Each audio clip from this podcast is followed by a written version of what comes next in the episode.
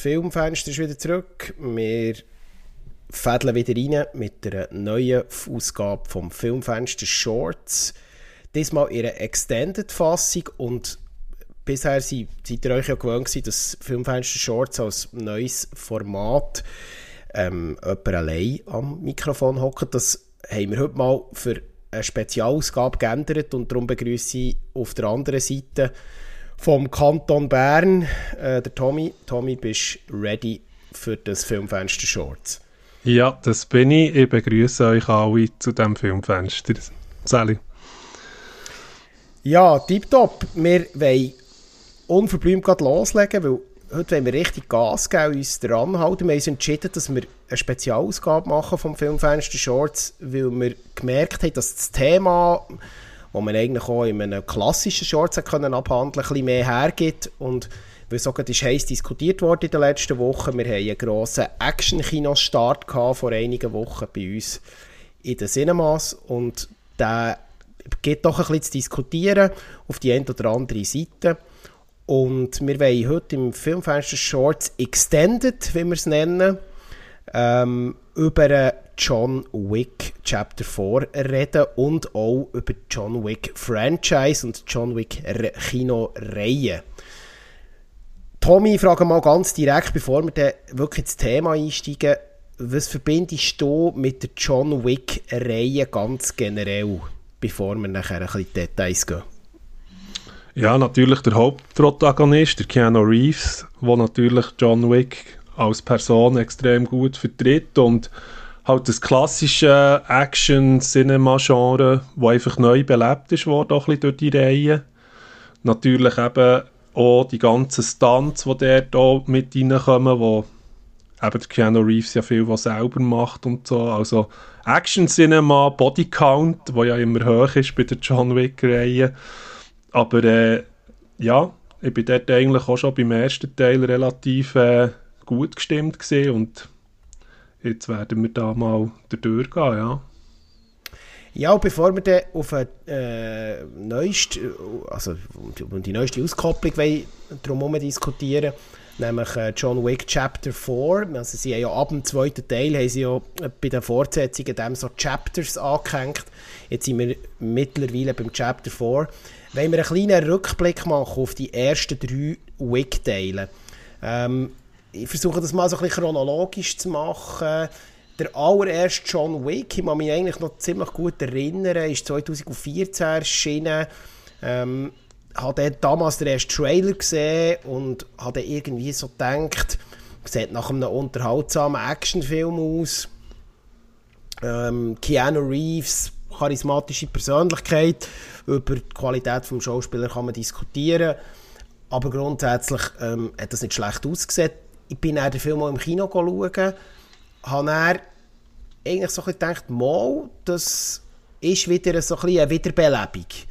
Und habe irgendwie so gemerkt, mal, da ist zwar jetzt inhaltlich werden keine Stricke zerrissen, aber die ganze, ja, so das Action-Genre bekommt wieder so eine neue Belebung, so eine mhm. erdige neue Belebung.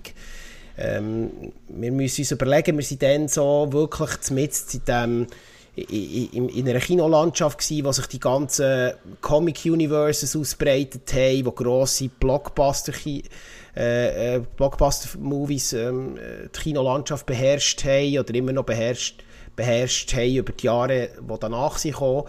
Und da ist plötzlich so ein schon fast kleiner Actionfilm, der vor allem auf sehr viel handgemachte Action gesetzt hat, mit Ausnahme von den ähm, einigen Effekten, die man eingebaut hat äh, ist doch so ein bisschen für sich allein gestanden. Was ist deine Erinnerung so an Start von, von der Wick-Reihe? Wie, wie hast du das wahrgenommen? Ist das an dir vorbeizogen oder hast du das... Nein, nein, das ist auch ähnlich, wie du das hast wahrgenommen. Oder ich bin ja auch relativ Fan vom 80er-Jahr Handmade-Action-Kino gesehen. Und eben John Wick hat auch für mich das alte Action-80 oder auch 90er-Jahre, Anfangs 90er, wieder ein bisschen ins Spiel gebracht und einfach auch das Asian-mässig, auch das Gunfu, oder, weil er ja die ganzen Styles mit Martial Arts verbindet, also Handfeuerwaffen mit Martial Arts hat man so eben auch noch nicht so richtig kennt, außer es hat mal eine Auskopplung gegeben, das finde ich auch noch einen interessanten Film, Equilibrium, das war so ein kleiner Vorgänger, gewesen, den hast du vielleicht auch noch kennt. Habe ich gesehen, und sogar auf Mit, DVD, ja. Genau, mit dem Christian Bale, oder? Und das ist für mich auch so ein bisschen stilistischer Vorgänger gewesen, von John Wick-Reihe, ein bisschen weit. Im amerikanischen äh, Style, sage ich jetzt mal, eben. Genau. Und, ja.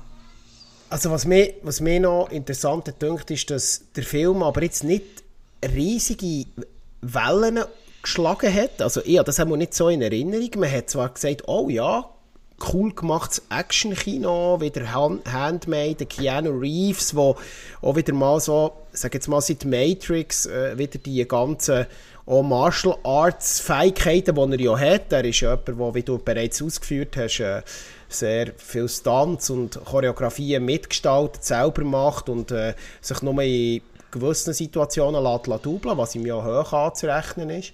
Ähm, und auch sehr eng mit ähm, äh, Stuntman und Stuntproducer und Coordinator zusammenarbeiten. Wie eng die Zusammenarbeit ist, wird sich jetzt noch zeigen, wenn man nämlich ein bisschen auf die Produktion und die Regie schaut. Ähm, und trotzdem hat John Wick jetzt nicht äh, so, einen, so einen richtigen mhm. Impact bei mir persönlich gehabt, ist aber ein grosser Kinoerfolg gewesen. Auch im Verhältnis zu den Produktionskosten. Und man hat die Reihe nachher vorgesetzt. Ähm, hast du das gedacht, dass das zu so einem Run ansetzt nachher, dass man aus dem so ein Franchise macht? Nein, ich glaube, das haben sie selber eben auch nicht gedacht, weil wenn du siehst, oder, dass jetzt der erste mit 20 Millionen Budget, das ist für einen Hollywood-Action-Film extrem gering, oder? Und eine Laufzeit von 84 Minuten, das zeugt davon, dass das wie eine Testphase war, wo sie wahrscheinlich auch zuerst sind reingegangen, also der Ballon John Wick aufsteigen und dann hat sich das eigentlich auch im Laufe der Zeit eben immer gesteigert, oder? Da hat man auch von den Filmstudios einfach auch mehr Credits bekommen, oder? Aber eigentlich, wie du sagst, auf eine sehr minimalistische Schaubaulart in Hollywood, oder? Und hat das eigentlich näher immer, immer weiter gesteigert, oder? Auch einerseits die Laufzeit, andererseits das Budget, das hat man eben näher im zweiten Teil auch können verdoppeln auf 40 Millionen und hat das eigentlich immer, immer so ein bisschen weiter ausdehnt, oder? Und das finde ich eben auch cool, wenn ein Franchise gar nicht so viel Werbung hat gemacht am Anfang oder gar nicht so viel Aufmerksamkeit, jetzt bis auf Reeves und äh, der William Dafoe, der dort auch noch gerade als Headliner hat agiert, aber sonst kenne ich wirklich eine Hollywood-Action-Kinogrösse sonst sie rumgesehen, oder? Und das, das ist eben so die Underdog-Geschichte, die plötzlich sich kann immer weiterentwickeln. Und so sehe ich eigentlich den John Wick die John Wick Chapters, oder? Dass sich das immer weiter gesteigert, äh, Budget, Laufzeit, eben auch Guest Stars. Mhm. Das, das ist so das, was ich dort mitnehme.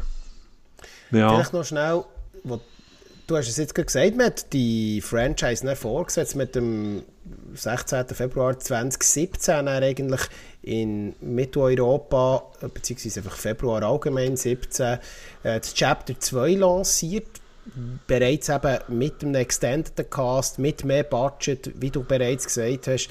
Äh, und äh, Keanu Reeves hat natürlich wieder der Hauptprotagonist gemimt und ähm, äh, die, der ganze Cast ist nachher auch noch erweitert worden, unter anderem um, um Ruby Rose und natürlich ist auch wieder der äh, Ian McShane dabei gewesen. also äh, man hat die ganzen ja, die die, den Cast eigentlich mit können ziehen, das zweite Chapter. Ich muss aber sagen, inhaltlich und qualitativ hat Chapter 2 ist für mich so wieder ein bisschen eine Kurve wieder ein bisschen gewesen. Irgendwie hat man mehr wollen, also das war mein Eindruck, gewesen, als man den wirklich hat gebracht. Das war more of the same, gewesen, aber nicht more of the same mit mehr Qualität. Irgendwie habe ich so wieder so gesehen, wie es jetzt wieder ein bisschen hinten geht und die Franchise wieder ein bisschen Delle bekommt.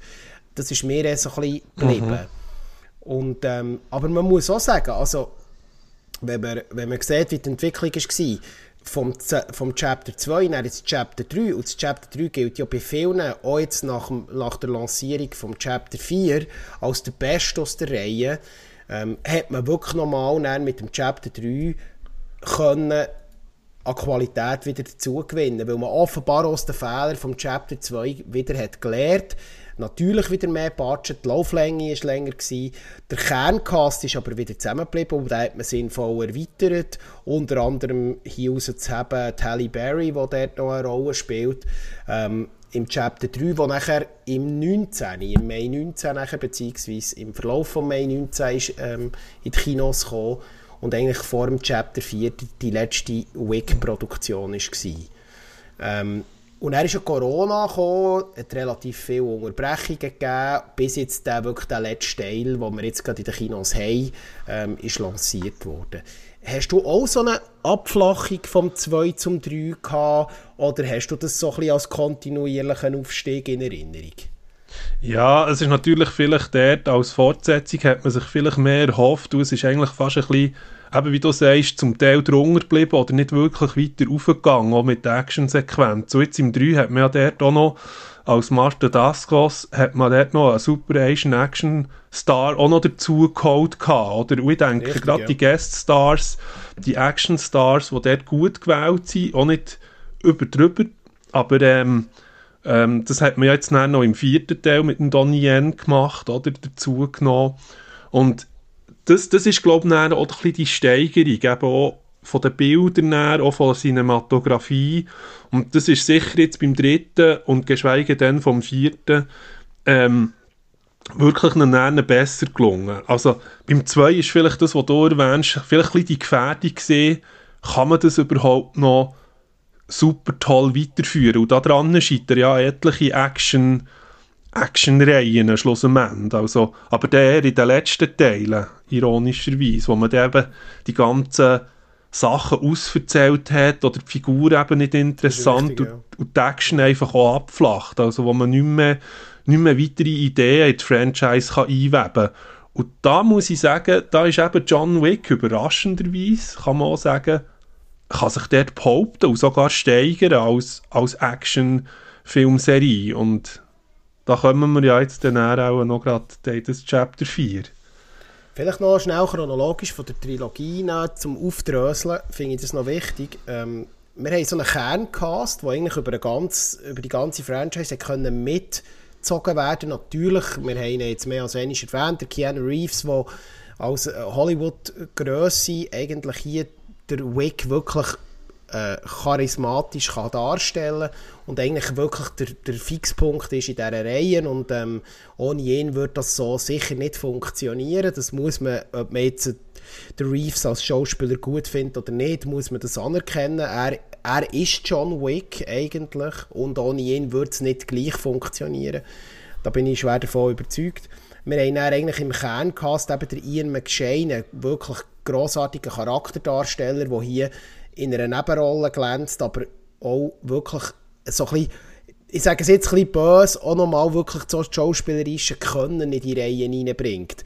Das soll nicht abwertend für Keanu Reeves sein, aber wir, wir sind uns wahrscheinlich einig, dass der Reeves jetzt nicht der grosse Charakterdarsteller ist. Und wir haben dann noch den Lance Reddick, Rest in Peace, wir haben es letztes Mal bereits erwähnt, in der, in der letzten Ausgabe äh, vom Filmfenster. Er ist leider verstorben vor kurzem ähm, wo hier auch so ein zum Kerncast gehört. Und der ist dann eigentlich kontinuierlich in dieser Trilogie, in diesen ersten drei Filmen, um, wie du bereits hast angefügt, hier und da Halle Berry, da Gastos äh, etc. Äh, erweitert worden. Ähm, und das waren clevere Entscheidungen. Gewesen. Man hat hier und da wieder mal jemanden platziert, der irgendein neues Element hat reingebracht Und das hat eben beim 2 fing ich ein bisschen schlechter funktioniert und dann beim 3 wieder sehr gut funktioniert. Und das ist so ein bisschen die Chronologie schon von den Schauspielern. Was man vielleicht auch noch muss erwähnen der Kern Regie und Drehbuch ähm, äh, Beteiligte. Wie, willst du vielleicht da noch schnell einhaken? Also, da haben wir ja eigentlich auch so ein bisschen einen roten Faden. Ja, also das ist vor allem eben dort auch ganz klar der Chad Stelsky, oder, der dort als Regisseur, Produzent auch fungiert. Und dort sieht man natürlich eben, er kommt aus dem Standbereich, was dort ganz klar der John Wick-Reihe einfach sehr gut tut. Und ähm, er hat ja dort bereits schon bei Matrix auch noch mitgemacht, also in Kontakt mit dem Keanu Reeves ist er auch Stunt-Double als eigener Stuntman, wo er dort ist vorgegangen. Und er ist, glaube ich, auch so ein bisschen das Hirn von dieser ganzen Geschichte. Also eben die ganze Umsetzung von diesem Action-Kino ist natürlich eben der Chad Stelsky der Grossmann, oder? Wo der Kern, mhm. wo der Kern bildet, natürlich alles mit seinen Crewmitgliedern, mhm. oder? Wo er, wo er eigentlich darum umbindet. Und der David Leach ist dann noch so jemand, der noch mit ihm Regie geführt hat, dort auch mitgegangen hat. Und ja, das sind natürlich so Sachen, wo man jetzt eben merkt in der, Umset in der Umsetzung von dieser Franchise, oder? Dass, dass eben dort gerade jemand wie er vom Fach ist und das ganz gut kann einschätzen kann, was es eben braucht. Und vor allem auch, dass man auch sieht, ob bei Kamera und Schnitt, wir haben zwar zum Teil wechselnde äh, Leute gehabt über die ersten drei Filme und auch zum vierten Film. Aber so das Kernteam, eben Produktion, Drehbuch und Regie, hat können zusammenbleiben. Ähm, vielleicht der grösste Unterschied im ersten Teil ist ja noch als Co-Director oder Co-Regisseur der David Leitch äh, dabei gewesen. Er ist ja nachher ab dem zweiten Chapter dann eigentlich hat er sich ausgeklinkt. Ähm, ich glaube, er hat dann auch wirklich nicht mehr mitgeschafft, so wie ich recherchiert habe. Ich glaube, er hat sich wirklich aus der Franchise Franchise nachher eigentlich verabschiedet und der Stelsky hat dann so ein bisschen den, den, das Kernteam zusammengehalten. Und du hast es jetzt gerade angetönt, wir werden dann noch in den Details darauf eingehen, warum das, das eben wichtig war, dass der Stelsky mit seiner Erfahrung jetzt die Reihe geprägt hat und was dort eben auch das Qualitätsmerkmal nachher war. Man kann aber sagen, man hat tatsächlich ähm, neben allen anderen Fra also heute wird ja Hollywood oft Fra alle wollen Franchises bilden, wollen grosse Universen irgendwie kreieren, um fortlaufende Kinoerfolge zu produzieren. Aber was mich vor allem auch beeindruckt hat in dieser Reihe ist, du hast es ganz kurz eingeläutet, ähm, dass die, die ja verhältnismäßig wenig Kosten generiert haben, die Filmproduktionen, sehr viele handgemachte Sachen noch drin sind und aber dann grosse Kinoerfolge waren. Also dort auch. Also es ist nicht nur der Umgang mit, äh, mit, äh, mit den Finanzen, äh, zur Qualität ist vielleicht auch noch etwas, was die Reihe ein speziell macht. Was ja heute in Hollywood, wenn, wenn man eben an Franchises und grosse Produktionen denkt, nicht mehr nicht mehr alltäglich ist. Oftmals hat Hollywood den Reflex, viel Geld reinschießen, 150, 200 Millionen US-Dollar und dann wird es sicher ein Erfolg und am liebsten tun wir noch äh, in der Produktion noch 14, 15 Leute anhängen äh, und wir haben ja mehrere Mal im Filmfenster schon darüber geredet, dass das eben allein eben noch keine Qualität bringt. Mhm. Oder hast du das Gefühl, dass das auch so ein, ein Alleinstellungsmerkmal ist von dieser Reihe? Ja, das ist eben das, dass sie sich auch das Action-Cinema von Hongkong oder Asien im Allgemeinen eigentlich ein bisschen anlehnen. Und das fällt einem auch gerade auf in der Budgetierung, oder? Wenn man schaut, das Asien-Kino hat meistens einfach ein paar Millionen zur Verfügung, für ihre Actionfilme zu drehen oder auch für ihr Cast zu generieren und schaffen es gleich eigentlich immer wieder, wahnsinnig gut inszenierte Action-Cinematografien herzubringen. Einerseits, weil es sicher nicht grosse Namen sind mit grossen eben Budget, die man denen muss spenden Und dort hat eben Hollywood zum Teil das fast ein bisschen daneben geschossen, wie du sagst, oder? Dass man dann irgendwie extrem, extreme Summen halt in das Cast investiert, in die Namen, in die Aufhänger, aber dann eigentlich im Kern fast das ganze Action-Kino fast ein bisschen vergisst. Und, und das finde ich ist eine Prämisse, die eben relativ schlecht ist. Aber gerade im Bereich der Qualität vom Film, oder? Also, mhm. ähm, ich möchte da vielleicht noch ein Beispiel nennen. Ein berühmtes ähm, aus dem asiatischen Action-Kino ist der Raid, Teil 1 und 2. Mhm.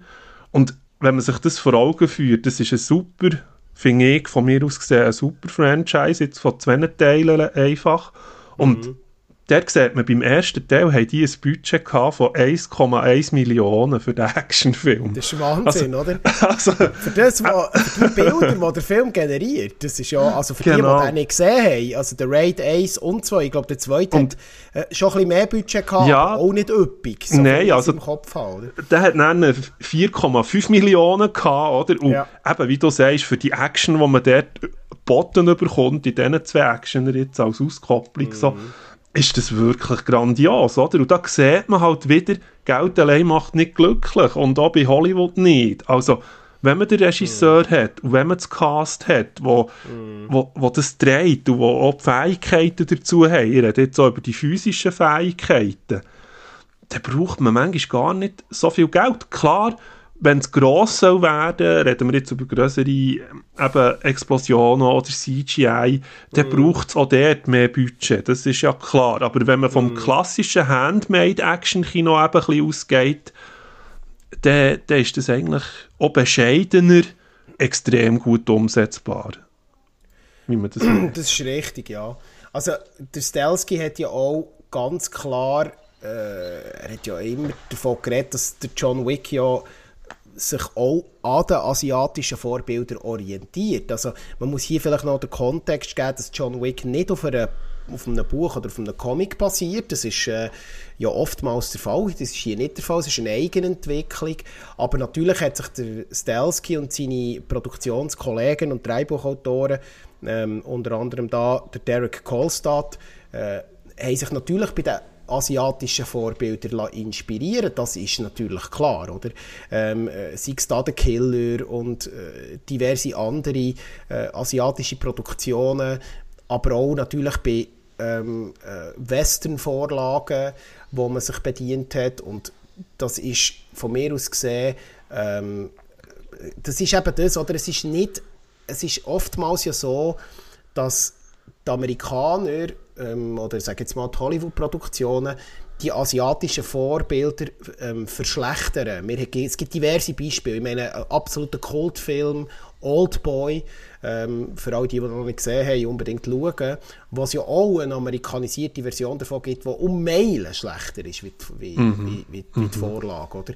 Äh, und es gibt diverse andere. The Ring ist so ein Beispiel, wo man zwar darüber streitet, aber äh, ja, äh, aus, der Horror, aus dem Horror-Ecke. Äh, äh, es gibt äh, diverse andere Versoftungen von, von asiatischen Bildern, die einfach nicht funktioniert haben ähm, oder nicht in der gleichen Qualität funktioniert haben, die irgendwie ähm, auf einen amerikanischen Markt sind zugeschnitten wurden. Und der Stelsky und sein Team haben es irgendwie geschafft, zwar sich zu inspirieren, wir werden nachher auch bei der Diskussion vom Chapter 4 noch auf das eingehen, ähm, dass natürlich die Vorbilder auf der Hand liegen, auch filmisch, auch in der Aufmachung, äh, in der Art und Weise, wie die Filme daherkommen, die Reihe, aber niemals man eigentlich davon kann reden, dass hier etwas kopiert worden ist oder verschlecht kopiert worden ist. Zumindest der Eindruck entsteht nicht. Und das finde ich schon, das ist auch ein Qualitätsmerkmal, weil Hollywood oftmals das Gegenteil bewiesen hat, dass sie eben asiatische oder europäische Vorlagen, egal aus welchem anderen Filmraum, verschlecht, verschlimmbessern und verschlimmbessern umsetzen. Da gibt es unzählige Beispiele aus verschiedenen Genres. Ich habe ja vorher ein paar Beispiele genannt. Und das ist hier nicht passiert, sondern man hat sich inspirieren und, posit und hat es positiv weiterentwickelt. Und das ist auch ein Qualitätsmerkmal von dieser John Wick-Reihe. Siehst du das auch so? Genau, genau. Oder dass man dort doch etwas Eigenständiges entwickelt hat eben mit gewissen Inspirationen sich aus anderen Teilen der Welt, jetzt aus dem Asienkino vielleicht holt und sagt, okay, wie setzen wir jetzt das um mit Leuten, die die Fähigkeiten auch mitbringen in, in unserem Gefilde, also sprich über Hollywood lernen, das mhm. Ganze mhm. on-screen bringen, oder? Und das, was du sagst, eben auch gerade jetzt mit diesen Kamerafahrten, oder? Das ist so ein Merkmal, wo man in Asien eben jetzt so, wo der Oldboy gerade hast erwähnt, dort kommt eine Sequenz, die ist eigentlich recht episch. Das ist so einer von den grossen One-Shots, die man mal hat gemacht im Action-Kino. Und Richtig, ja. die steht bis heute eigentlich sehr äh, als vorzeigbar da, oder? Dass man dort eigentlich hat gesagt, okay, wir probieren mal etwas und die Asiaten sind einfach dort auch nicht ähm, so konservatistisch, sage ich jetzt böse gesagt, wie eben andere Sachen. Und das merkt man bei der Kamera, dass sie eben probieren, andere Einstellungen zu wählen, andere Winkel, andere Perspektiven oder eben auch in den Grossaufnahmen, dass die Action erkennbar ist. Und die Action, die erkennbar ist, also Protagonist aufeinander losgehen, das ist die Inspiration, wo man bei Hollywood manchmal das Gefühl hat, es ist alles so ein bisschen sehr nach, sehr klein, klein, aber man sieht Action eigentlich gar nicht mehr.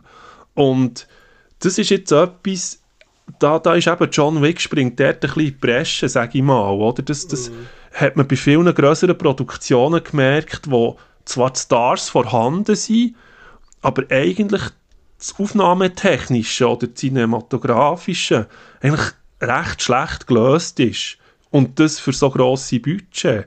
Und da muss man sagen, da lohnt sich das Ganze. Eigentlich mal das, das Action-Genre oder das Action-Kino eben neu zu beleben auf eine Art, wo man auch wirklich ein bisschen ich sage es jetzt auch fast ein bisschen Epicness in diesen Sequenzen gespürt. Eben neues mhm. Zeug, wo man noch nicht immer wieder während gleich schlecht hat gesehen, sondern endlich einmal wieder ähm, eben gerade mit dieser Einfluss hat aus einem anderen Genre. So. Das ist mir natürlich schon sehr aufgefallen. Ja. Das ist genau so. Und jetzt also nach 2019 und einem Corona-Unterbruch bringt ähm, die John Wick-Reihe ihren neuesten und wahrscheinlich auch aufwendigsten und grössten Teil ins Kino. Äh, als ich die Ankündigung habe gehört dass es Chapter 4 wird geben, bin ich schon ein bisschen kritisch gewesen. Ich dachte, hm, mal schauen, wie das wird, äh, ob wir da äh, entsprechend können funktionieren nochmal, ob die Franchise wirklich nochmal in dieser Qualität kann vorgesetzt werden muss hier ganz klar sagen, also der dritte Teil ist wirklich herausragend äh, für sich allein in dieser Franchise, äh, äh, habe ich wahnsinnig positiv in Erinnerung. Und jetzt ist man tatsächlich im 2023 nochmal in die Volle gegangen und hat das Chapter 4 lanciert. Ähm, bei uns ist er angelaufen, eigentlich gerade ähm, äh, im März äh, und auch weltweit in die Kinos gekommen. Und wir haben wieder im Kerncast der Keanu Reeves natürlich als John Wick. Wir haben Ian McShane und natürlich auch der Lance Reddick. Ähm, und hier auch wieder die erwähnten Ergänzungen. Wir werden auch noch darauf eingehen. Unter anderem der Tony Yen, der Bill, Bill Skarsgård, der hier der grosse Gegenspieler mimt. Ähm, Clancy Brown, Marco Saror, Hiroki Sanada, wo man sicher auch kennt aus diversen asiatischen, aber auch ähm, Co-Produktionen, amerikanische Co-Produktionen. Und eine spezielle Erwähnung ist auch noch der Scott Atkins, ähm, wo wir dann auch noch werden darauf eingehen warum, äh, wo was er äh, so ein hier zu diesem Film beigetragen. Das Chapter 4 ist 169 Minuten lang, also fast drei Stunden. Ähm, es ist also ein Film, der Sitzleder braucht, so darf man das sagen. Für einen Actionfilm ist das ein, ja, doch eine eine grosse Länge. Wir werden auch noch diskutieren, wie wir das finden. Und äh, klar hier auch ähm, wieder im Kern Regie- und Dreibuchteam, der Chad Stelsky, Michael Finch, Shay Hatton ähm, und auch in der Produktion wieder Basil Iva Ivanik, äh, Erika Lee. Mus die Musik ist Tyler Bates und Joel J. Richard. Kamera Dan Laustensen und Schnitt Nathan Orloff. Äh, übrigens, Fun Fact, fast jeder Teil ist von jemand anderem geschnitten worden. Und warum dass der Schnitt nicht ganz unwichtig in Actionfilm ist, auch das werden wir auch dann noch schnell diskutieren. Ja, Chapter 4, wir haben beide gesehen. Ähm, vielleicht ein spoilerfreies Review oder ein, sagen wir mal, eine spoilerfreie Kritik. So, jetzt nach dem Film, wie siehst du das? Ähm, was war dein Eindruck nach diesen 169 Minuten Action-Kino äh, John Wick Chapter 4? Ja, also das Ganze, ich habe das wirklich sehr positiv wahrgenommen. Also eben das Ganze mit dieser Laufzeit, es ist sehr kurzweilig, muss man ja auch dazu sagen, ey, für mich. Also mhm. es, es ist erstaunlich gesehen, wenn man eben sieht, dass der Film eben über, über fast zweieinhalb, also geht über zweieinhalb Stunden, oder? Zwei Stunden 49 Minuten und kann sich dort wirklich so extrem gut behaupten. Oder? Er, man hat nie das Gefühl, man hat jetzt irgendetwas vor sich, das uninteressant wirkt. Klar, in gewissen Szenen wird es ein bisschen länger ausgekostet, auch actionmäßig und so, aber dem kann man auch den Raum geben. Und eben, einerseits die, die ganze Geschichte von Kurzwilligkeit ist mir positiv mm. aufgefallen und trotz meiner Skepsis, die ich hatte, ob die Action wirklich funktioniert, hat er dort eben auch in gewissen Sequenzen, die wir jetzt noch nicht erwähnen, wirklich viel draufgepackt, hat das ganze Spektrum erweitert, eben auch gerade bildtechnisch ist mir das aufgefallen, einerseits mhm. der Schnitt, andererseits aber auch die Kameraeinstellung, auch mit der Beleuchtung, wo viel mehr gespielt worden ist mit, mit Neonlicht und so, wie man das von anderen Filmen vielleicht kennt und jetzt nicht gerade von John Wick, aber das ist gelungen und es ist, es ist insgesamt sehr überraschend gewesen, eben auch mit, mit schauspielerischer Qualität jetzt von anderen Parts im Actionkino mhm. dort die, die, die reinnehmen, oder? Und insgesamt gesehen ist, ist es eine verblüffende Steigerung noch einmal vom dritten Teil eigentlich, wo, man, wo ich persönlich auch nicht erwartet hätte, so. Und ähm, getrost kann man da sagen, es ist super. Bis die einzige Kritik, die man natürlich kann anbringen kann, und das ist halt auch ein bisschen dem Action-Cinema geschuldet, ist halt inhaltlich vielleicht. Storytelling, Charakterentwicklung ist, ist vielleicht mehr eine Randerscheinung, sage ich jetzt mal. Oder der Inhalt fundet natürlich schon auf diesen eben zum Teil grandios inszenierten Action-Szenen, als jetzt vielleicht an diesen schauspielerischen Qualitäten, die es zum Teil auch gibt. Äh, eben jetzt gerade auch Bill Skarsgård, der dort der Marquis spielt, der ein Bösewicht ist, wie man ihn im Buch kennt eigentlich und das, glaube ich, auch gut ausführt. So das böse, ein bisschen snobistisch, äh, aber gleichwohl gefürchtige Element, das er hat. Ähm, aber eben alles andere bleibt dort, was das Schauspielerische und Storytelling angeht, halt wirklich eher, eher ein bisschen zurück, sagen wir es so. Das wäre jetzt ein Punkt, wo man könnte sagen, wenn es dann noch allenfalls einen weiteren Teil von Wegreihen würde geben, klassisch, mm. dass das Element vom Storytelling man noch könnte befeuern also vielleicht schnell zu deiner Schlussbemerkung. Also bereits bekannt ist, dass es zwei Spin-off-Filme wird geben. Zum einen ähm, äh, der Continental, beruhend auf dem äh, Hotel, äh, wo genau. äh, so auch einer der Hauptprotagonisten von dieser Reihe ist und äh, ba Ballerina, wenn ich es richtig im... Ja, also ich jetzt noch einwerfen, der John Wick, äh, die nächste, der nächste John Wick ist in dem Sinn noch nicht klar. Die Auskopplungen, von denen habe ich ja bereits gehört, genau, Continental als Miniserie, die sich nach dem annimmt, genau. Genau. Und ähm, ja, merci. Äh, also ich sehe es eigentlich ein bisschen wie du. Ich bin fast zu 99% eigentlich deckungsgleich, was jetzt der erste Eindruck nach, ähm, nach dem Film eigentlich angeht. Er, für mich vielleicht ergänzend oder erweitert noch vielleicht ein paar Bemerkungen. Es ist wirklich nochmal gelungen, ähm, die Action auch inszenatorisch auf ein neues Level zu hieven, mit einer nochmal besseren und ausufenderen Qualität, wo man jetzt so im Kino noch nicht hat gesehen. Es hat sehr viele Szenen, wo man jetzt nicht kann sagen hey, da habe ich schon Film XY gesehen. Der bringt mir eigentlich ähnliche Bilder. Das kann man hier so definitiv nicht sagen. Es ist wie bereits angetönt bei, der, äh, bei dem Review auf die alten drei Filme es ist so eine Verschmelzung ähm, vom asiatischen und ähm, amerikanischen Action-Kino und das ist eigentlich jetzt die Speerspitze von dem. Das ist mein Eindruck gewesen. Der Film ist nochmal asiatisch inspirierter, finde ich, auch bei der Inszenatorik äh, von der ganzen Szene, mit, bei, bei, de, bei den Montagen und wie du bereits erwähnt hast, vor allem auch beim Thema Ausleuchtung und Bilder. Ähm, also, noch, also wirklich, also die Lichtarbeit in diesem Film in einzelnen Szenen ist absolut top-level. Also da habe ich selten etwas Besseres gesehen, was so wirkt auf der Leinwand im Zusammenspiel mit Licht, äh, was so einen Eindruck hinterlässt. Und zwar wirklich nicht, ich sage jetzt künstlich, natürlich immer ist es so künstliches Licht, aber ich meine nicht so CGI-überladene Bilder, sondern wirklich mhm. Sets, äh, wo gebaut wurden oder die vorhanden waren, wo man, wo man eingefangen hat mit einer Lichtstimmung und jede, jeder Abschnitt im Film hat irgendwie eine eigene Geschichte, schon nur durch die Inszenatorik und das Licht. Und das, das ist etwas, wo, wo einem auch irgendwie in Erinnerung bleibt, weil du verbindest immer eine Szene, oder? Du fahrst ja durch den Film durch in verschiedenen Regionen, du bist äh, irgendwo im asiatischen Raum, also du bist in Tokio, dann bist du in Deutschland, dann bist du in Frankreich, das ist ja eigentlich noch kein Spoiler, das hat man eigentlich gewusst.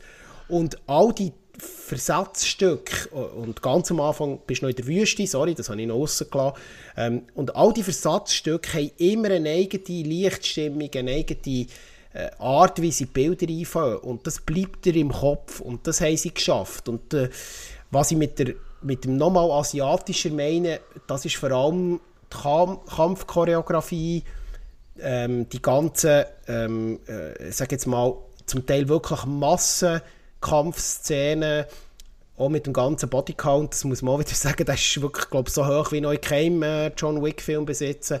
Aber das, das macht den ganzen Film wirklich nochmal runder. Und ähm, auch nochmal, es ist ein, so ballettesk. Er ist so, es ist zum Teil wie ein Ballett. Die Gewalt, die zwar immer noch exorbitant ist, wenn man es jetzt würde realistisch abbrechen aber zum Teil wirkt es wie ein Tanz, wie ein Ballett. Und das ist nochmal extremer geworden in diesem vierten Teil. Und der Keanu Reeves äh, verkörpert mit, mit drin in dieser ganzen Produktion eigentlich der John Wick, der irgendwie das, permanent das Gefühl hast, eigentlich habe ich keinen Bock mehr.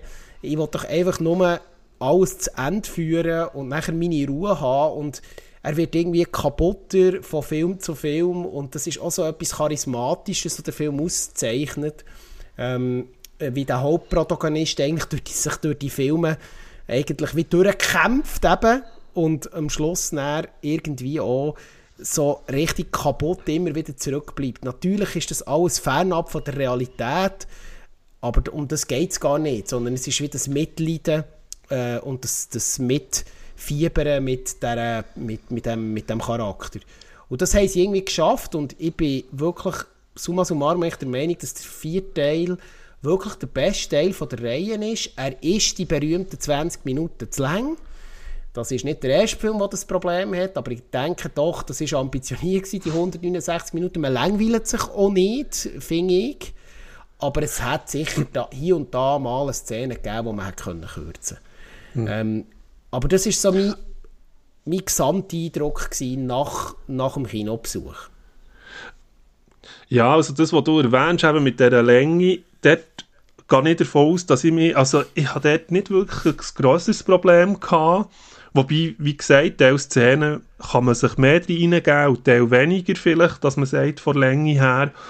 Aber für mich jetzt das nicht ein, ein ultrakritischer Punkt gewesen, aber ja, wie man das so empfindet. Was sicher auch erwähnenswert ist, ist einfach auch schon nur allein, weißt du, das mit dem Alter von diesen Protagonisten. Also da habe ich auch extrem gestaunt, eben, dass jetzt äh, der Keanu Reeves eben jetzt mit 58 so eine Fitness an den Tag legt, geschweige denn eben jetzt auch gerade der Donnie Yen als ähm, Mitprotagonist dort drin mit äh, 59, das ist einfach auch eine extreme Leistung, auch eine physische Leistung, die die in diesem in dem Action-Kino herlegen und es wirkt nie irgendwie plump oder komisch, sondern immer eben so durchchoreografiert, coole Action und und das, das, das kommt dem Film wirklich extrem gut. Du eben auch gerade als Ergänzung der Scott Atkins, der dort auch schon in diversen Hongkong-Productions daheim ist, gesehen, ähm, wo dort auch eine Rolle einnimmt.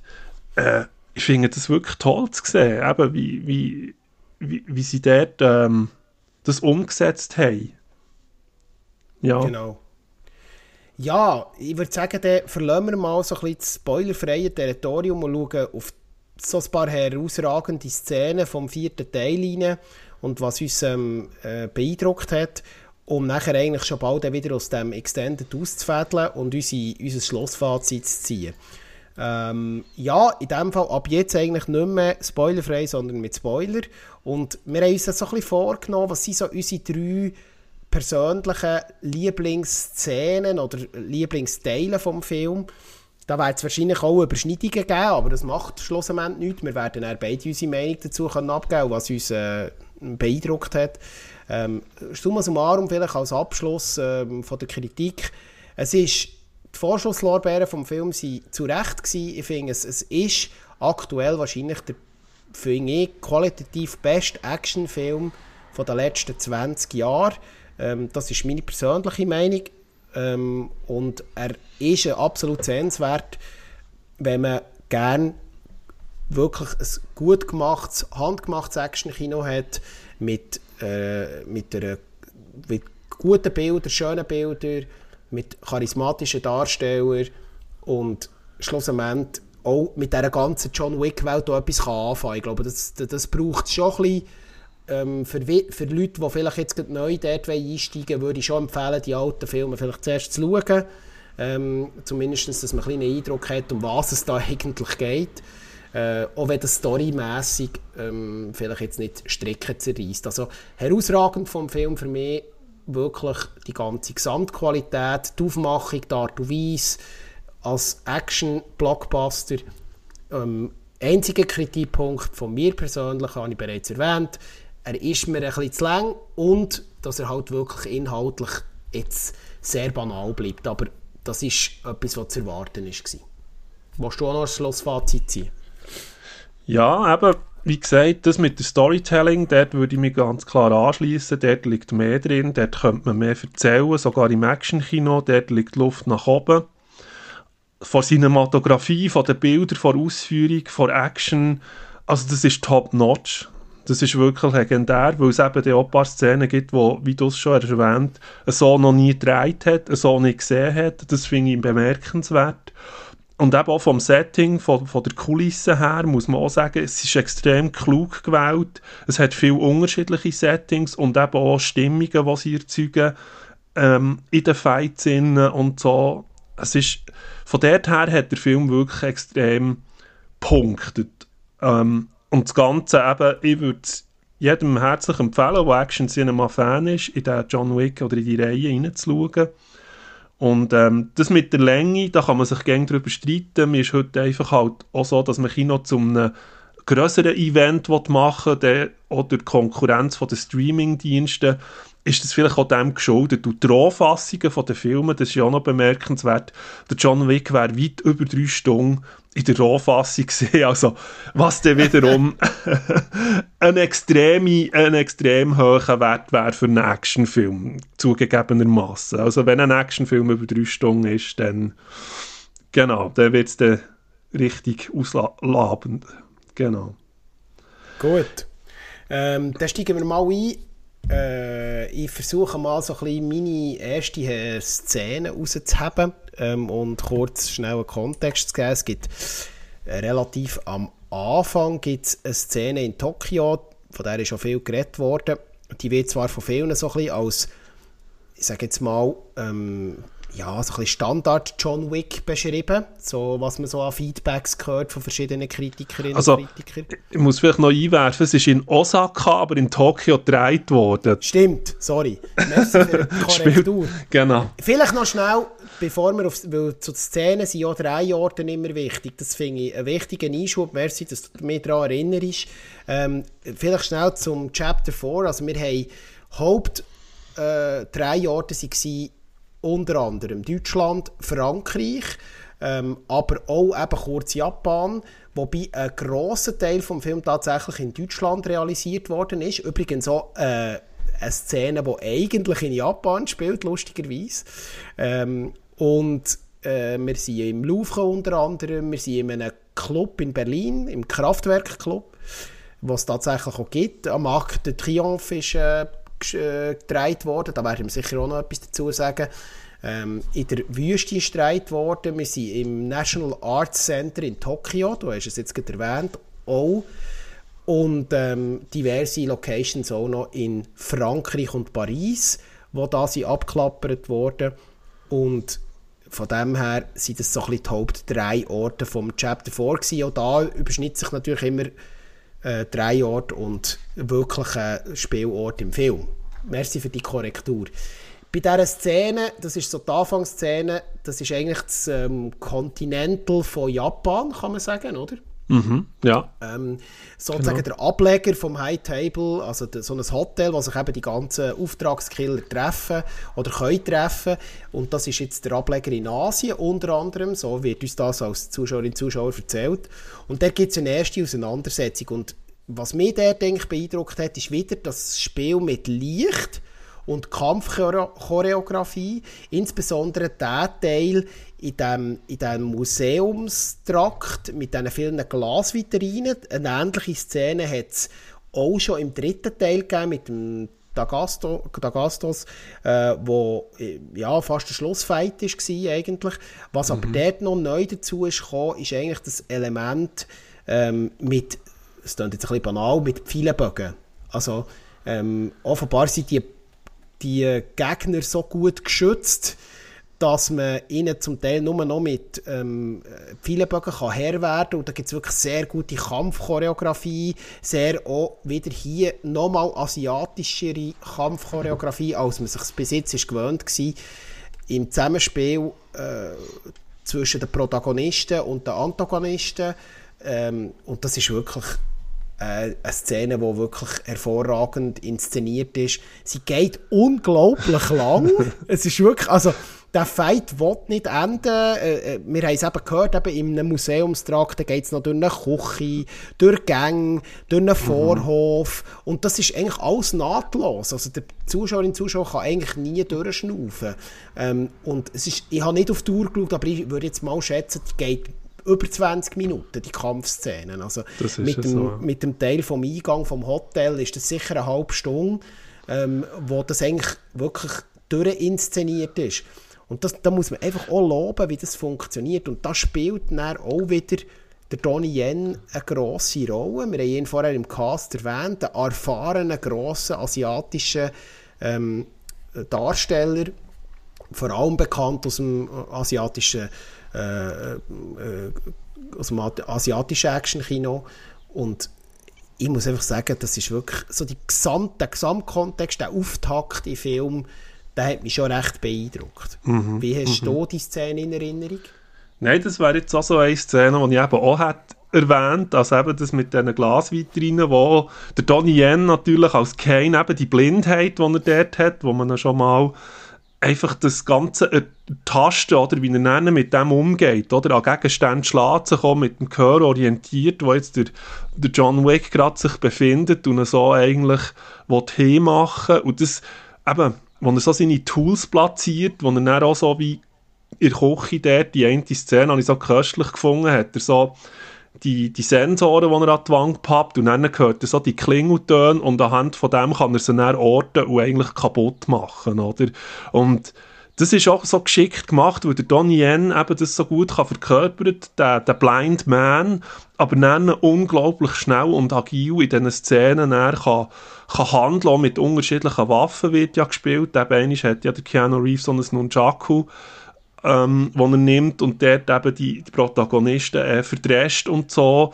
Und es wird auch gespielt mit Grössinnen, also mit Grössinnen von den Antagonisten, dass zum Teil rechte Schweicher kommen und sich dann eigentlich jemand, der jetzt ein bisschen, eben auch der, äh, der John Wick, der eben dem ein bisschen unterlegen ist, fast physisch, mit Tricks muss schaffen, wie er jetzt die ausschaltet und so. Das ist auch wieder so ein bisschen das Asian-Action-Kino, also auch so ein bisschen ähm, mhm. Grössinnen und, und auch physiognomisch unterschiedliche Sachen, unterschiedliche Waffen eben auch der Umgang mit diesen Gegenständen oder eben auch das ganze Glas, das immer wieder zerspringt und man, und man durchgeht und Deckung sucht, sich probiert zu verstecken voneinander. Und eben die ganze Kulisse und die Aufmachung, die bietet äh, wirklich einen grossen Raum, den man auch nutzt eben. Und auch vor der Kamerafahrt, eben, dass man, manchmal geht man ein bisschen näher her, in Action geht man dann wieder ein bisschen in die, in die grosse Aufnahme rein, wo man beide Charaktere, die aufeinander einwirken, wirklich auch richtig sieht. Und das gefällt mir extrem, oder? Das zeigt eben, da versteht man, wie man Action muss aufnehmen muss. Dass eben auch die Action, wo man sieht, sei das mit der Schusswaffe oder mit Nunchak oder mit anderen äh, Martial Arts Sachen, äh, das Ganze super hat aufgenommen. Und die Szene ist mir auch geblieben, die, die ist toll inszeniert, ja. Ich muss auch sagen, nur mal noch kurz ergänzend, also du hast es jetzt gerade am Schluss erwähnt, oder? Äh, äh, was extrem dem, dieser Filmreihe und jetzt nochmal im vierten Teil herausragend zu gut kommt, ist eigentlich, dass es Trotzdem, dass es eine amerikanische Produktion ist und wir haben sehr viele Actionproduktionen in den letzten Jahren gesehen, wo eben gerade Kampfszenen und Actionszenen wahnsinnig nachher im Schnitt komplett verhunzt werden. Anders kann man das eigentlich nicht ausdrücken. Da, da fehlt irgendwie, äh, man hat keinen Anknüpfungspunkt, ähm, man, äh, man, nimmt den Kampf oder Kampfszene gar nicht richtig wahr, die Inszenatorik geht verloren Das ist ein riesen Problem, mhm. oder? Und der Stel Stelski, seine Erfahrung als Stuntman und Stunt-Coordinator kommt wahrscheinlich dieser ganzen Produktion immer noch wahnsinnig zu gut, dass er natürlich auch im Schnitt kann mitreden und sagen, hey, ich will, dass man das sieht. Ich will, mhm. mhm. dass man dass man die, die Inszenierung sieht, dass man drauf bleibt, dass man die Kampfszene als Gesamt wahrnimmt. Und das ist eine wahnsinnige Qualität. Das ist eben etwas, was man vor allem eben aus dem asiatischen äh, Actionkino kennt ja. und in Amerika in den letzten Jahren ein bisschen verloren gegangen ist. Da sind sogar grosse Regisseure dran gescheitert, an, den, an solchen Kampfchoreografien genau. richtig einzufahren. Wir haben in einem Vorgespräch mal darüber geredet, oder? Da scheitert sogar Christopher Nolan dran. Also Christopher Nolan ist ein herausragender Regisseur, hat absolute grossartige Filme gemacht, aber wenn es um Kampfchoreografie geht und Kampfinszenierung und das nachher auch äh, im Schnitt und in der Kameraführung nochmal einzufahren und mit, mit seinen Leuten nachher umzusetzen, da, da ist er also wirklich dran gescheitert und das merkt man zum Beispiel der Batman-Franchise an, als Beispiel. und, und ja, sag nur. Mhm. Nein, eben, das ist das, was du sagst. Oder sie versteht es in ganz anderen Dimensionen, oder? Der Nolan hat eine andere Qualität von der Inszenierung, oder? Mhm. Und man merkt einfach die Pace von den Schnitten in der Actionsequenz. Also da sieht man mal die eine Figur, dann gibt es gerade wieder einen Schnitt und dann sieht man wieder eine Actionsequenz. Und das ist so Stückwerk und zum mhm. Teil ist es noch verwaschen dazu. Also es ist verwaschen und hat extrem viele Schnitte in der Kampfszene. Und Leute, die das professionell verstehen, leben genau das aus also sie, sie uns nicht verwaschen und sie lassen im Raum. Sie machen keine Schnitte, sie machen sogar so One-Cut-Sequenzen, die extrem lang laufen mit der Kamera. Und das verstehen viele Regisseure und auch qualitativ Hochstände, wie du sagst, versteht es nicht, wie man das muss einfahren, die Action. Und mhm. vielleicht wäre es mal cool, wenn es so eine Kooperation würde geben zwischen einem, so einem Storyteller wie einem Nolan und einem so einem Stunt-Coordinator oder Stuntman, Ex-Stuntman, Chad Stelsky oder so, wo man merkt, hey, das ist beides, oder? Da kommt Storytelling rein, es ist spannend von den Charakteren. Über Action haben wir Leute, mhm. die das Business verstehen. Und so Kooperationen, das wäre vielleicht noch eine Idee, das ist jetzt schon ein bisschen Shadowing auf die Zukunft von Hollywood, da wären sie sicher auch gut beraten, vielleicht auch so etwas mal zu machen. Und vielleicht noch als Ergänzung zu den, zu den Kämpfen selber, also wenn man bedenkt, dass wir, werden es, äh, wir werden es jetzt sicher, wir können es jetzt nicht in jeder Szene erwähnen, aber man muss einfach mal für einen ganzen Film und für die Filmreihe loben, der Keanu Reeves ist 58. Der Donnie Yen ist 60 und was die zum Teil noch abliefern, auch an, der, an, an körperlicher Leistung für die Filme, das muss man einfach auch mal ähm, äh, hochhalten. Klar, der Donnie Yen hat natürlich über Jahre Erfahrung in diesem Bereich und ist äh, ein erfahrener ähm, äh, Martial Arts Darsteller für äh, auch asiatische Produktionen. Aber äh, man muss das einfach auch nochmal sagen. Also, die treffen ja da auf junge, talentierte ähm, Stuntleute und, und, und äh, Kampfkunstleute und äh, prügeln sich dort durch die Szenen durch. Und äh, wie ich vorher schon erwähnt habe im Review, also, äh, man merkt einfach, wie auch der John Wick, äh, der, auch der Keanu Reeves so äh, in dieser Rolle einfach so kaputt ist, aber sich einfach irgendwie durch diesen Film durchwirkt. Und das im mhm. positiven mm. Sinn. Und der Donnie Yen war eine super Ergänzung. Das war eine extrem gute Entscheidung von Stelsky, ihn, ihn, so ein bisschen an die Seite vom, vom, vom John Wick bzw. von Keanu Reeves zu stellen als Charakter Kane, wo einfach nochmal ein, ein, ein frisches, anderes Element dazu bringt. Jetzt nicht nur, weil er einen blinden Charakter spielt, sondern einfach auch, weil er auch kampfkunstmässig als Ergänzung so äh, das ist ja so also der, der, natürlich wirkt das beim Donnie Yen alles viel flüssiger, es wirkt alles viel, ähm, äh, sehr viel, die Abläufe sind viel runder und so und beim, beim Keanu Reeves als John Wick ist alles irgendwie so ein bisschen improvisierter und er ist irgendwie so ein bisschen äh, stark und aber das ist ja gewollt so und das, genau die Mischung ist so ein Leistungsmerkmal, das sich dann auch durch weitere Szenen zieht. Mhm. Hast du das mhm. auch so wahrgenommen oder wie war das bei dir? Gewesen? Also, gell, eben, wie gesagt, man muss auch immer sehen, wo ist man mit der Athletik daheim. Und ich sage, es gibt sicher Beispiele aus dem asiatischen Kino, jetzt Thai Thailand oder so, dort gibt es Actionfilme, wo natürlich von Athletik her oder von den Stunts, wo die Protagonisten zum Teil dort vollführen, noch eine Steigerung ist. Aber das ist jetzt hier nicht gesucht worden. Oder? Bei, beim John Wick-Serie geht es ja um die Schusswaffentechnik und das Gunfu, wo man ja da so einfügt in das Ganze. Und das passt oder, zu dieser Reihe. Aber auch schon in der Sequenz ist es, ist es sehr solid, aber ganz klar, es, es, es gibt Protagonisten, eben der Tony Jaa jetzt zum Beispiel ist einer, das ist ein Athlet, oder? Da gibt es andere Leute im, im Action-Cinema, die dort sicher mhm. auch noch äh, extrem viel drauf haben, noch viel jünger sind und so.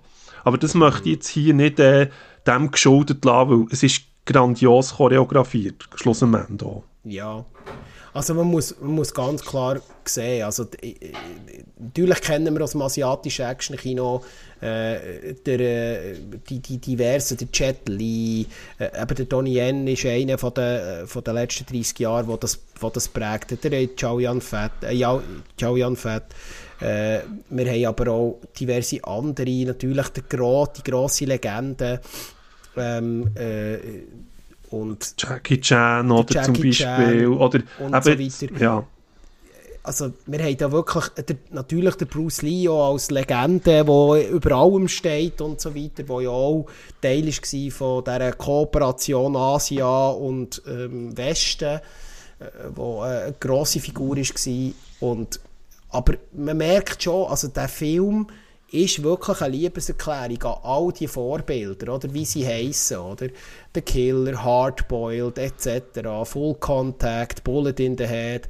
Das sind ja alles so Hongkong-Produktionen unter anderem oder eben auch äh, indonesische Produktionen, die du erwähnt hast, The Raid, also jetzt ein neueres Beispiel, wo mhm. hier mit reinspielen, oder? Ähm, äh, und das, die, die, das ist, das ist ein, Qual ein Qualitätsmerkmal. Ja. Vielleicht gehen wir, wir noch... Wir, ja. Sicher. Ich wollte dir gerade das Wort übergeben. Äh, äh, spring doch hier mal eine nächste Szene weiter. Genau. Die eine Szene, die man sicher noch muss erwähnen muss, ist die in Paris, in dem einen Haus, wo John Wick reinkommt und seine Verfolgen bis dorthin. Und dann ist es eigentlich eine Kulisse, extrem gut handmade aufbauen, wo sie sich in diesem Haus befinden. Immer wieder andere Inszenierungen, Schiessereien, Deckung ähm, und da merkt man dann, plötzlich wechselt eben genau die Szene in eine Vogelperspektive, wo man von oben gefilmt hat und das hat man so noch nie gesehen. Oder? Das ist wirklich jetzt ein Merkmal. Ähm, er hat auch gesagt, er hat sich dort auch von einem Spiel, von einem Videogame auch ein bisschen inspirieren Hong Kong Massacre heisst das so. Und da sieht man die ganze Action von oben und dann noch mit einer modifizierten Schrotflintenmunition, wo, wo die Typen noch abbrennt und so. Und da muss man sagen, eben, das ist wirklich grossartig inszeniert, habe ich gefunden. Es geht alles Mögliche kaputt dort in diesen Szenen, es zerjettet es, es, es ist äh, eben kulissenmässig cool und wie sie, wie sie agieren da drin, immer wieder mit Aufwachen, Deckungen suchen, wieder für ähm, da muss man schon sagen, das hat sich auch ein bisschen eingebrannt bei mir, weil man das eben eigentlich bei all diesen, sagen wir jetzt mal, Dutzenden Hollywood-Action-Kinofilmen eigentlich, eigentlich auch in in der Allgemeinheit so nie festgehalten hat. Und das macht für mich auch wieder etwas, der Überraschungseffekt. Das macht es eben aus. Wenn man, wenn man immer noch schafft, nach so vielen Sachen, nach so vielen Actioner, wieder etwas, ein neues Element reinzubringen, stilistisch, auch kameraperspektivisch, ähm, da habe ich gefunden, mal, das, das hat mich beeindruckt. Wie stehst du zu dieser Szene? Ja, es ist natürlich die Szene, wo, wenn man sich, äh, äh, wenn man ein bisschen Angst, ja, ich sage jetzt mal, wenn man sich ein bisschen im Internet bewegt hat, ist, ist am heißesten diskutiert worden. Ähm, also erstens kann ich dir da eigentlich nur zustimmen. Also erstens mal, als Erlebnis im Kino, wenn man es erwartet, wie sie aufgebaut ist und sie dann eben in die Fokuperspektive schwenkt und wie das dann eigentlich wirklich als One-Shot aus der Fokuperspektive inszeniert ist, das ist natürlich schon etwas, was jetzt nicht alle paar Monate irgendwo mal in einer, in einer 0815-Produktion siehst. Ich glaube, da hat man wirklich nochmal die Kreativität auf freien Lauf gelassen. Also da hat, da hat Stelsky und sein Team wirklich nochmal gesagt, hey, jetzt legen wir nochmal einen nach, über diese Szene werden nachher alle reden. Und die ist vom, von Action her, von der, von, der, von den plastischen Effekten her, auch wie du es bereits erwähnt hast, äh, mit dem ganzen Aufbau, einfach hervorragend. Also, ich kann eigentlich nichts Negatives sagen. Ich weiß nicht, wie du das siehst. Aber mhm. ähm, ich, ich, was, ich, was ich einfach auch absolut genial finde, ähm, hier ist, dass man doch noch überrascht werden kann, nachdem ja die Franchise uns ja schon fast alles ans Gesicht gepfeffert hat, wird man doch noch überrascht, auch nur durch eine Inszenierung. Ähm, dass sie wirklich noch kreative Ideen haben. Und das ist hier eigentlich schön eingefangen. Mhm. Ähm, mhm. Und es gibt für mich eigentlich an dieser Szene so gut wie nichts auszusetzen, außer dass sie wieder extrem lang ist. Aber das ist, das ist ja etwas, was sich wie ein roter Faden durch einen Film zieht, ja. Ja, das hat wahrscheinlich auch der Chad Stahelski einfach auskosten, dass er mal das Ganze wirklich freie Hang hat und dort die Action, aber dass sich das auch fast ein bisschen einbrennt in die Linse vom, vom äh, Zuschauer, dass man die Action einfach nonstop um die Ohren geflogen bekommt und man muss ja immer noch ein bisschen toppen können und eine Szene, die ich auch noch möchte herausheben persönlich, ist der Clubfight in Berlin. In diesem ja. Kraftwerk-Club. Ähm, dort gibt es übrigens noch eine kleine Zwischenszene, die ich extrem gefeiert habe, weil ich eine Person live schon mal hat dürfen sehen, ist ähm, ein Türsteher, der Sven Marquardt aus Berlin vom Berghain Club, kommt kurz dort vor. Man sieht ihn ganz, unauffällig, äh, ganz auffällig bärtig, hat Gesichtstätowiert und da kommt der Spruch, ich bin Klaus. Und da hat es mich einfach wirklich fast aus dem Sitz gelüpft, weil wie eben, wenn man den live mal zu Berlin hat gesehen, das ist ein gestandener Türsteher, der legendär ist und so und sie haben das auch ein bisschen als ähm, den Satz haben sie noch ein bisschen offen gelassen, «Ich bin Klaus», weil sie dort äh, noch niemanden hatten, den sie als Protagonist mhm. haben eingefädelt. Und es war ein spontan. Gewesen. Anyway, aber die Clubfight-Szene mit dem Scott Atkins eben dort, als Killer-Figur, die er hat, eben so ein bisschen an die bösen Gangster spielt mit einer Gold, Goldgebiss fressen, das war wirklich auch krass. Gewesen. Also da hat mir auch gedacht, da kommt das Element Wasser ins Spiel, wo man auch stilistisch extrem gut mit Slow-Mo-Technik, aber auch nicht mhm. übertrieben, und hat das dort festgehalten, er eben, wo ein bisschen der Killer der ein bisschen adipös ist, aber gleich eben brutal agil agiert gegen John Wick, also auch Martial Arts ins Spiel bringt, wo man plötzlich überrascht ist.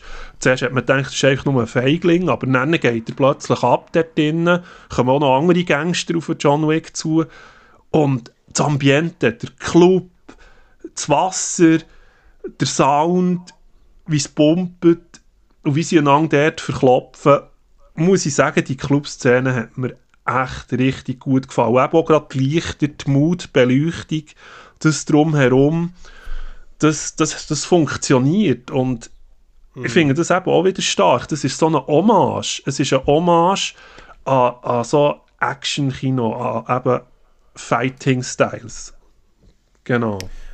Absolut, ja. Das wäre auch meine Szene gewesen, eigentlich meine dritte Szene. Es ist wirklich, ähm, Scott Atkins ähm, als Killer ist hier wirklich nochmal rauszuheben. Er ist schon in der äh, vorherigen, es gibt so eine kurze Diskussionsszene, wo sie eben so in einem Büro hocken, so industriell eingerichtet, wo er eigentlich in einer kurzen Sequenz mit den Charakteren am Tisch hockt, unter anderem eben mit dem Donnie Yen als Kane, mit dem Keanu Reeves als äh, John Wick und er eben als Killer. Ähm, und es gibt so ein kleines, kleines Wortgefecht und aus dem heraus ähm, entfaltet sich nachher eben die besagte Kampf- und ähm, ah.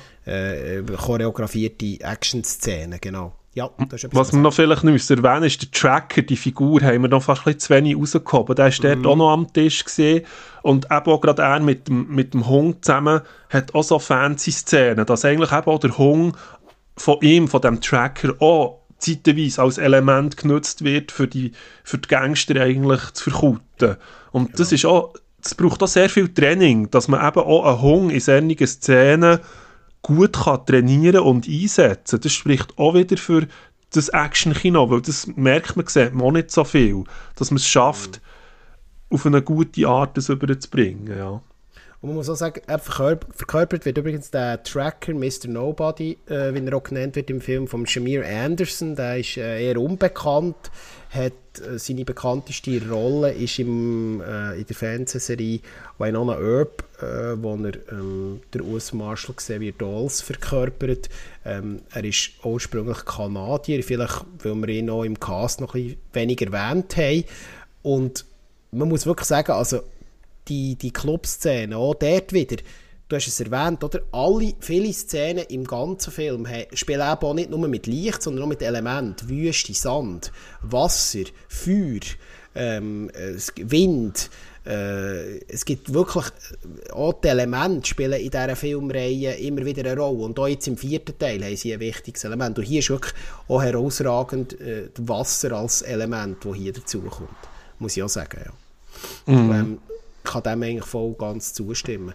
Vielleicht noch, jetzt haben wir so ein bisschen drei Szenen ein bisschen detaillierter beschrieben. Es gibt ja noch so ein bisschen Honorable Mentions, also Szenen, die sicher müssen erwähnt sein. Da ist es sicher gibt's eine gut inszenierte Action-Autoverfolgungsjagd mit einer anschließenden Kampfszene am Um und, und am Arc de Triomphe, wo man zum Teil auch hat am Arc de Triomphe dreht.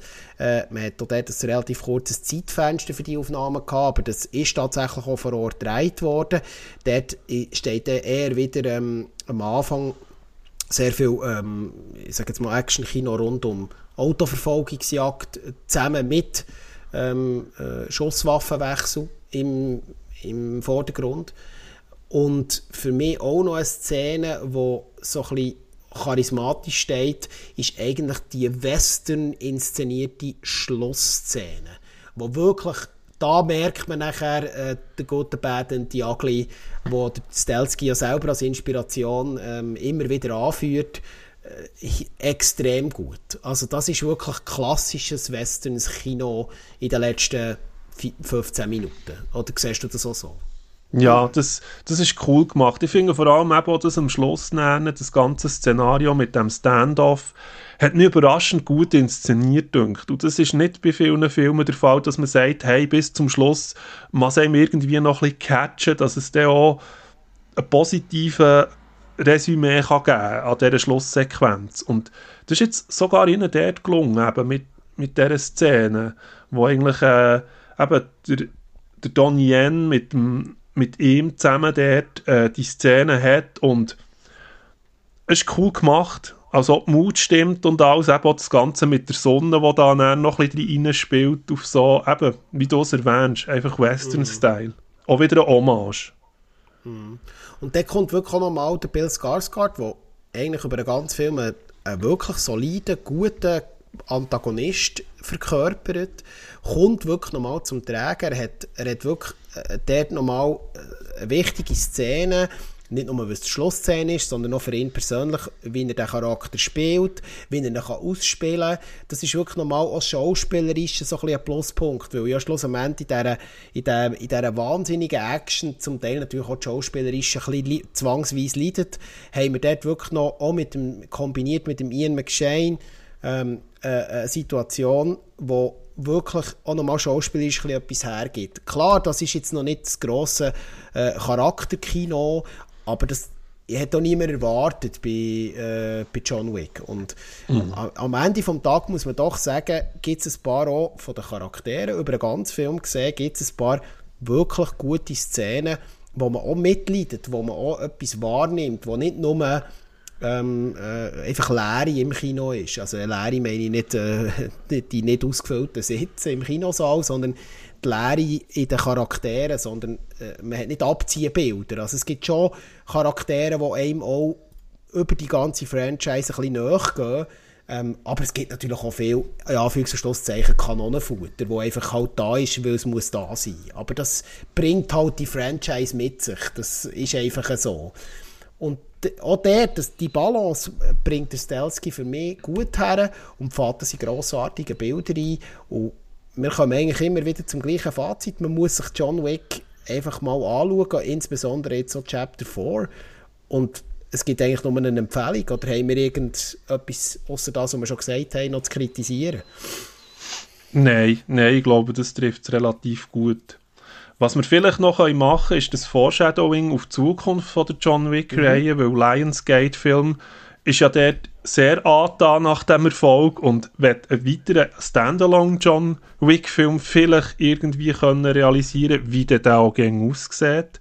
Aber eben, jetzt sind wir erstens in, in Spin-off-Geschichte, oder, wo du ja bereits eingangs vielleicht erwähnt hast, wo man jetzt da ein bisschen noch darüber thematisieren kann, ob das allenfalls auch könnte klappen. Also der, Ball der Ballerina-Film, der ja jetzt ins Haus steht, mit der Anna des Armas, wo der Keanu Reeves und der Lance, also der sie auch wieder eine Gastrolle werden haben, der Ian McShane auch. Und mhm. sogar der Norman Reedus soll dort den Auftritt feiern. Okay. Wie der genau wird aussehen, weiß ich auch noch nicht. Und das ist ja eben die Rachegeschichte, wo, Rachegeschichte, wo sie als Killerin ihre Familie rächen Anna mhm. des Armas. Und da bin ich gespannt, ob es inszenatorisch auch so auf einem High-Level wird sein, weil die Regie ist äh, der Len Wiseman, wo man mhm. jetzt noch nicht genau weiß, was daraus kann entstehen kann. Ob sie dieser Geschichte von, von der John Wick-Serie auch gerecht werden In dieser Spin-off-Ballerina-Serie, äh, in diesem Spin-off-Ballerina-Film. Wie mhm. siehst du das? Was erwartest du ja. von dem? Also, also jetzt, bei diesen Spin-Offs bin ich noch ein kritisch. Ich, da habe ich jetzt tatsächlich auch, obwohl ich das ja eigentlich schon beim Chapter 4 äh, hat gedacht und dann bin ich eines Besseren belehrt worden. Ich habe das Gefühl, man sollte sich jetzt nicht zu viel verzetteln. Ähm, man sollte nicht zu viel jetzt aus diesem Franchise rauspressen, sich vielleicht auf wenige weitere ähm, Ableger konzentrieren, vielleicht das Ganze nicht zu weit öffnen weil am Ende des Tages könnte das dann plötzlich doch an der Qualität nachher äh, einbüssen. Also, äh, da bin ich schon noch ein bisschen kritisch. Aber ich lasse auf mich mhm. zukommen. Ich meine, was man vom Cast, von der Produktion gehört, das sind wieder die gleichen Leute am Ruder. Da wird nicht viel verwässert werden. Es stellt sich natürlich die Frage, kann man uns noch etwas Neues und etwas Spannendes bieten, was wir noch nicht haben gesehen haben. Bis jetzt ist das der Fall gewesen. Ob es so bleibt, werden wir sehen. Ich finde, grundsätzlich kann man sagen, dass natürlich aufgrund von dem großen Erfolg die Franchise so vorgesetzt werden, das kann ich nachvollziehen, oder? Also äh, völlig verständlich, dass man, dass man hier sagt, oder? Äh, wenn man sieht, dass der John Wick Chapter 4 aktueller Stand auf Box Office äh, worldwide äh, schon bei über 250 Millionen Einspielergebnis steht, das ist insofern äh, besonders, weil ähm, ja, der Film nur knapp unter 100 Millionen gekostet hat. Also, da muss man sagen, da, da, da zeichnet sich wieder ein grosser Erfolg ab. Äh, aber ich hoffe natürlich, dass das auch weiterhin der Fall, äh, der Fall wird sein. Und ähm, ja, ich bin gespannt. Ich bin offen, muss ich sagen. Mm -hmm, ich sehe es ich sportlich. Aber eben das, so. was du sagst, mit dem Risiko, dass man es jetzt eben vielleicht auch ein bisschen zu krass ausschmückt, eben auch noch mit der Serie, der Continental, das wird zwar irgendwie eine Kurzserie sein, die irgendwie nur drei Folgen anscheinend wird haben, an 90 Minuten und wird irgendwo nennen über Amazon Prime oder Amerika mhm. Peacock mal kommen. Und das ist ja so ein Prequel, oder? Das Continental ist ja irgendwie die Entstehungsgeschichte, geht es dann darum, um das ganze ähm, Auftragskiller-Hotel, wo ja da immer wieder inszeniert wird. Und wie das Ganze näher so in den 70s spielt, glaube ich, soweit ich weiß, in New York nennen, das Ganze aufkommt mit diesen Auftragskiller. Und ähm, ja, ob man jetzt das nennen zu fest will, will, ähm, ausreizen, das Thema John Wick, eben mit diesen Spin-Offs, dass es der an Qualität könnte verlieren insgesamt, das muss man noch sehen, ja. Gut. Und ich hoffe, als Ausblick natürlich für das gesamte Action-Kino, außerhalb der John Wick-Serie, dass wieder mal Hollywood, etwas, was beim Filmfenster immer mal wieder erwähnt wird, ähm, lehrt, dass handgemachte Action, gut inszenierte Action, tatsächlich auch ein Alleinstellungsmerkmal sein können dass es nicht immer nur grosse CGI-Bilder braucht, um ähm, grosse Effekte zu erzeugen auf der grossen Leinwand und man sich vielleicht Teile daraus als Inspiration für andere Franchises, für andere Filmreihen, für andere Genres nimmt und dort eigentlich so etwas ableiten und, äh, äh, und so als, sag jetzt mal, als äh, zusätzlicher Part in, Zukunft, in zukünftige Produktionen kann einfließen Und mehr habe ich eigentlich gar nicht mehr zu sagen. John Wick Chapter 4 geht ihn schauen. Wir können nur beide, glaube ich, äh, eine Empfehlung aussprechen, das haben wir gesagt.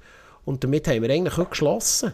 Hast du noch etwas abschließend zu sagen? Nein, ich kann mit dem nur anschließen, das, was du hast gesagt. Ich hoffe, Hollywood lernt sich dort an, an die Folgen von John Wick, jetzt vom Chapter 4 vor allem, und wird es so in Zukunft berücksichtigen. Mal, in Gut, dann wünschen, wir, e- ja, dann wünschen wir allen eine schöne Ostern und äh, viel Spaß beim Eiersuchen und schauen Filme, schauen Serien und bleiben dran. Wir laden uns gleich wieder zurück. Und äh, denkt daran, die anderen Filmfenster-Shorts, aber auch die anderen Filmfenster-Folgen nochmal zu streamen oder vielleicht noch den einen oder anderen verpasste Folge nachzuholen. In diesem Sinn, fädeln wir raus. Wie immer, die letzten Worte gebühren dir. Ich bin schon mal draus, muss wieder etwas trinken, Durst. ja, in dem Sinn, ich wünsche euch einen schönen Rest, eine schöne Ostern, habt es gut und hoffentlich bis zum nächsten Mal im Filmfenster. Tschüss zusammen.